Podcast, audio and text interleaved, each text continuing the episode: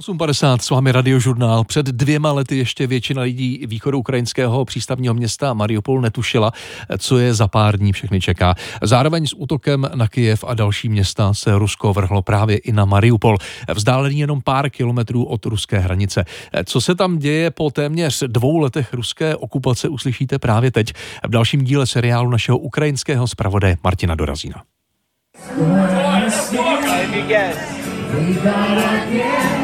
Druhá polovina února 2022.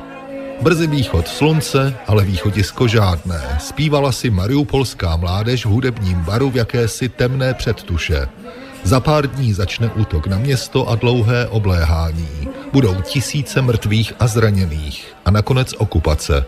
Ještě ve svobodném Mariupolu jsem o hrozící katastrofě mluvil s poradcem starosty Petrem Andriuščenkem. Mariupol a Mariupolané si své stresy, nervová zhroucení a hoře prožili už v roce 2015, kdy Rusko útočilo na východní předměstí. Proto teď víme, že nemá smysl předčasně podléhat panice.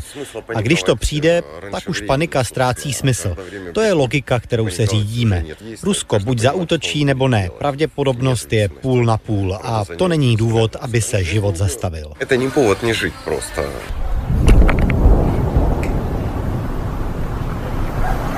Teorie pravděpodobnosti ale tehdy nepracovala ve prospěch Ukrajiny ani Mariupolu. Už 24. února ráno se ozvala dělostřelecká palba a nezadržitelně se blížila k městu.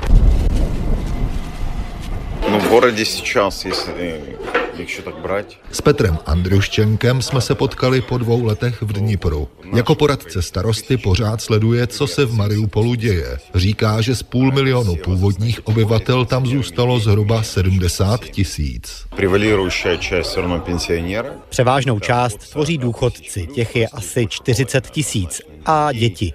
Víme přesně, že do škol jich chodí 11,5 tisíce a do našich domů se nastěhovalo 75 tisíc Rusů, včetně vojáků.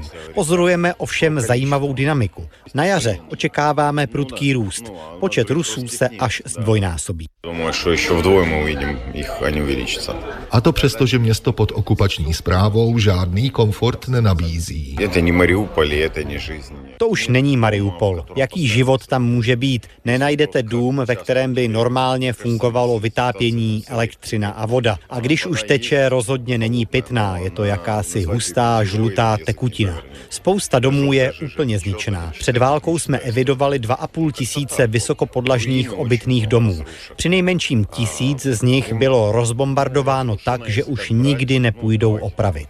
V jakž takž obyvatelném stavu zůstalo jakýmsi zázrakem asi 30% domů. Částečně poškozených je asi tisíc bytovek. Rusové je sice zvenčí opravují, natírají fasády, montují tam nová okna, ale uvnitř je všechno spálené a nikdo tam nežije. Jsou to Potěmkinovy vesnice. То есть вот эта Потемкинская деревня, Poradce starosty Mariupolu Petro Andruščenko přesto věří, že jednou se domů vrátí. все думают, что они вернутся, да? Ну, все думают. Všichni si myslí, že se vrátí domů, všichni to chtějí. Jsem přesvědčený, že se vrátí každý Mariupolan. Já, obecně řečeno, o našem návratu absolutně nepochybuju. Velkou otázkou ale je, kdy to bude. Možná za dva roky, možná za pět let přijdeme do Mariupolu zpátky.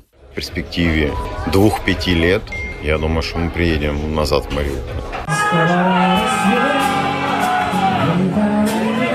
Tisíce lidí, možná desetitisíce o tuto naději přišli. Z Mariupolu a Dnipra Martin Dorazín, Radiožurnál.